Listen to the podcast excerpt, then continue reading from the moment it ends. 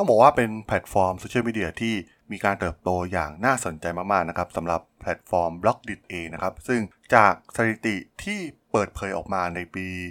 2564 นะครับ Blockdit มีผู้ใช้งานแบบลงทะเบียน 1 3 3 4 0 0 0 คน เพิ่มขึ้นจากปี 2563 ถึง 65%เลยทีเดียวทำให้ในตอนนี้เนี่ย Blockdit เองมี monthly active user สูงถึง 2 ล้านคนต่อเดือนนะครับ นับจาก Unique User ของผู้ใช้งานที่ลงทะเบียน ซึ่งถือว่าเป็นการเติบโตที่มีความน่าสนใจนะครับ เป็นอีกหนึ่งแพลตฟอร์มที่ถือว่าเข้ามาอุดช่องว่างบางอย่างที่หลายๆโซเชียลมีเดียเนี่ยไม่สามารถทำได้นะครับ แล้วก็ Blockdit เองก็สามารถแจ้งเกิดกับกลุ่มผู้ใช้งานฐานกลุ่มใหม่ในส่วนนี้ได้ วันนี้ผมจะมาเล่าข้อมูลเรื่องราวที่มีความน่าสนใจนะครับ เกี่ยวกับBlockdit กันไปรับฟังกันได้เลยครับผม You are listening to Geek Forever podcast. Open your world with technology. This is Geek Monday.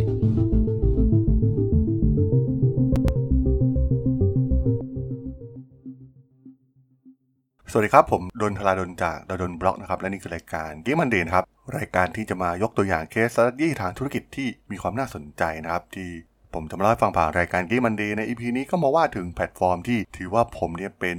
กลุ่มคนแทบจะกลุ่มแรกๆนะครับที่ได้เข้าไปลองใช้งานเองมาตั้งแต่ปลายปี 2018 นะครับ ตอนนั้นแอปเพิ่งเกิดขึ้นมาพอดี ซึ่งมีข้อมูลที่น่าสนใจนะครับที่ทาง Blockdit เองเนี่ยได้เปิดเผยออกมานะครับในปี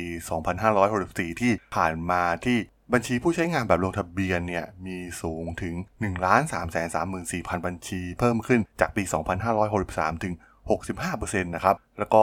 Blockdit เองมี monthly active user สูงถึง 2 ล้านคนต่อเดือนนะครับ ผมก็เคยมีโอกาสได้ตั้งคำถามเกี่ยวกับเรื่องราวของแพลตฟอร์ม Blockdit นะครับว่าจุดเริ่มต้นเป็นมาอย่างไรนะครับ พวกเขามองเห็นโอกาสอะไรถึงมาทำโซเชียลเน็ตเวิร์กแพลตฟอร์มที่ส่วนใหญ่เองเนี่ยมีแต่แพลตฟอร์มต่างชาติกำลังยึดครอง ตลาดในประเทศไทย ซึ่งวันนี้ผมอยากจะมาแชร์ข้อมูลอีกครั้งหนึ่งนะครับ หลังจากมีการเติบโตอย่างก้าวกระโดดในปีที่ผ่านมานะครับ ซึ่งถือว่าเป็นแพลตฟอร์มที่เติบโตได้อย่างน่าสนใจนะครับ สู้กับแพลตฟอร์มต่างชาติได้ดีเลยทีเดียว แล้วก็มีการสร้างจุดเด่นต่างๆนะครับที่ไม่สามารถหาได้จากแพลตฟอร์มอื่นๆ ซึ่งจุดเริ่มต้นของไอเดียแพลตฟอร์ม Blockdit เนี่ยถือว่ามีความน่าสนใจนะครับ เพราะว่าตอนนั้นเนี่ยทางทีมงานมองเห็นปัญหาที่กำลังเกิดขึ้นกับแพลตฟอร์มที่คนใช้ใช้อยู่นะครับมีการนำเสนอข้อมูลด้านเดียว โดยแต่ละคนเนี่ยจะได้รับข้อมูลจากกลุ่มเพื่อนที่กระจุกตัวเป็นข้อมูลชุดเดียว ซึ่งหากไปเจอข้อมูลอีกชุดหนึ่งที่ขัดกับความเชื่อของกลุ่มของตนเองเนี่ยก็เกิดการโต้แย้ง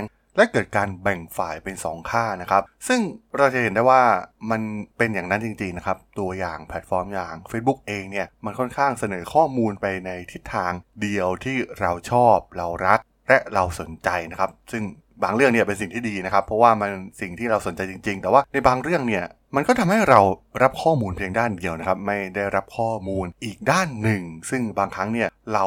แยกความจริงกับความเท็จแทบจะไม่ออกเลยนะครับในแพลตฟอร์มโซเชียลมีเดียเหล่านี้ และที่สำคัญนะครับ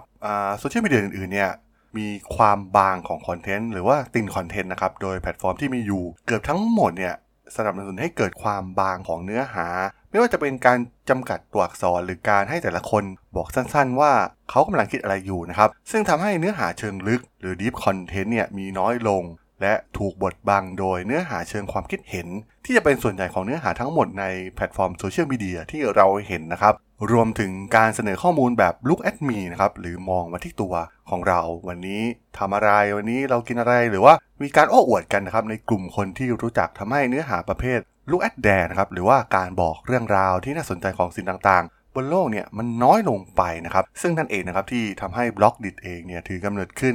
ซึ่งก็ได้เริ่มพัฒนาฟีเจอร์ออกมามากมายนะครับ ถ้าใครเคยใช้ตั้งแต่ยุคแรกๆเนี่ย ต้องบอกว่าตอนนี้ Blockdit เอง พัฒนามาไกลมากๆนะครับ มีฟีเจอร์ต่างๆมากมาย มีระบบพอดแคสต์คอนเทนต์ต่างๆ วิดีโอ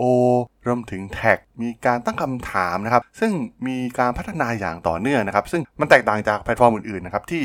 แทบจะหยุดนิ่งอย่าง Facebook เองเนี่ยแทบจะไม่มีการพัฒนาฟีเจอร์ใหม่ๆออกมาเลยนะครับ ให้เราได้เสพคอนเทนต์ในรูปแบบต่างๆ แต่ Blockdit เองเนี่ยได้เรียนรู้จากพฤติกรรมของผู้ใช้ในกลุ่มนี้นะครับ แล้วก็พัฒนาฟีเจอร์ใหม่ๆออกมาตลอด และยังพัฒนาอยู่ตลอดนะครับ จนถึงปัจจุบัน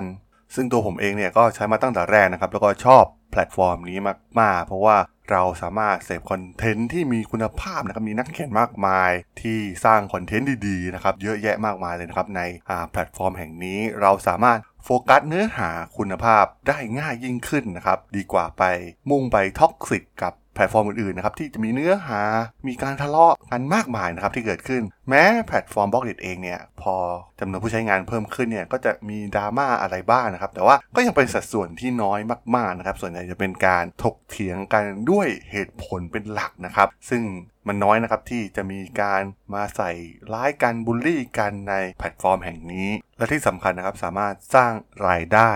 ได้ด้วยนะครับ เพราะว่า Blockdit เองเนี่ยสามารถเปิดทำการหารายได้ ซึ่งเพียงแค่เพจมีโพสที่ได้ดาวครบ 3 ดวงนะครับ ก็สามารถเปิดรับรายได้ได้ทันที รวมถึงมีโฆษณาภายในโพสนะครับ ที่สามารถสร้างรายได้แบบ passive income ได้เลยนะครับ หากทำคอนเทนต์ไปเป็นจำนวนมากๆเนี่ยตัวผมเองก็มีรายได้จากส่วนนี้ในระดับหนึ่งก็ถือว่าเป็นรายได้ที่มีความน่าพอใจเลยทีเดียว ซึ่งก็ต้องบอกว่าบล็อกดิเองเนี่ยเป็นสถานที่ที่เปิดโอกาสให้ นักเขียนทุกคนนะครับได้มาแสดงฝีมือในการเขียนหรือการสร้างสรรค์คอนเทนต์ในรูปแบบต่างๆ ทั้งบทความพอดแคสต์หรือวิดีโอนะครับตามความชอบของแต่ละท่านผมเองเนี่ยก็ทำด้วยความสนุก เพราะว่าการเขียนอะไรที่เราชอบเนี่ยมันก็มันจะเขียนได้แบบไม่ตันนะครับ มันเขียนได้เรื่อยๆ แล้วก็หาเรื่องราวมาเล่าให้ฟัง ก็อยากให้หลายๆ คนลองมาใช้งานนะครับ ลองมาสร้างเพจสร้างเนื้อหากันดูนะครับ ซึ่งในอนาคตเองเนี่ย ส่วนตัวผมก็อยากเห็นภาพที่คนไทยหันมาสนับสนุนโซเชียลเน็ตเวิร์กของไทยอย่าง Blockdit กันมากยิ่งขึ้นนะครับ เหมือนที่เราสนับสนุนแพลตฟอร์มจากต่างชาติ แต่อย่างน้อยเนี่ย ทั้งเรื่องของรายได้ข้อมูลต่างๆ ของเราเนี่ยมันไม่ได้รั่วไหลไปไหนนะครับแต่ฝากไว้กับ Blockdit ที่ถือได้ว่าเป็นความภาคภูมิใจของคนไทยแท้ๆนั่นเองครับผม สำหรับเรื่องราวของบล็อกดิจใน EP นี้ ผมก็ต้องขอจบไว้เพียงเท่านี้ก่อนนะครับสำหรับเพื่อนๆที่สนใจเรื่องราว วงการธุรกิจเทคโนโลยีและวิทยาศาสตร์ใหม่ ๆ ที่มีความน่าสนใจก็ติดตามมาได้นะครับ ทางช่อง Geek Forever Podcast ตอนนี้ก็มีอยู่ในแพลตฟอร์มหลักๆทั้ง Podbean Apple Podcast Google Podcast Spotify YouTube แล้วก็จะมีการอัปโหลดลงแพลตฟอร์ม Blockdit ในทุกๆ ตอนอยู่แล้วด้วยนะครับ ถ้าอย่างไรก็ฝากกด Follow ฝากกด Subscribe กันด้วยนะครับ แล้วก็ยังมีช่องทางหนึ่งในส่วนของ Line แอดที่ a t l a d o n t h a r a d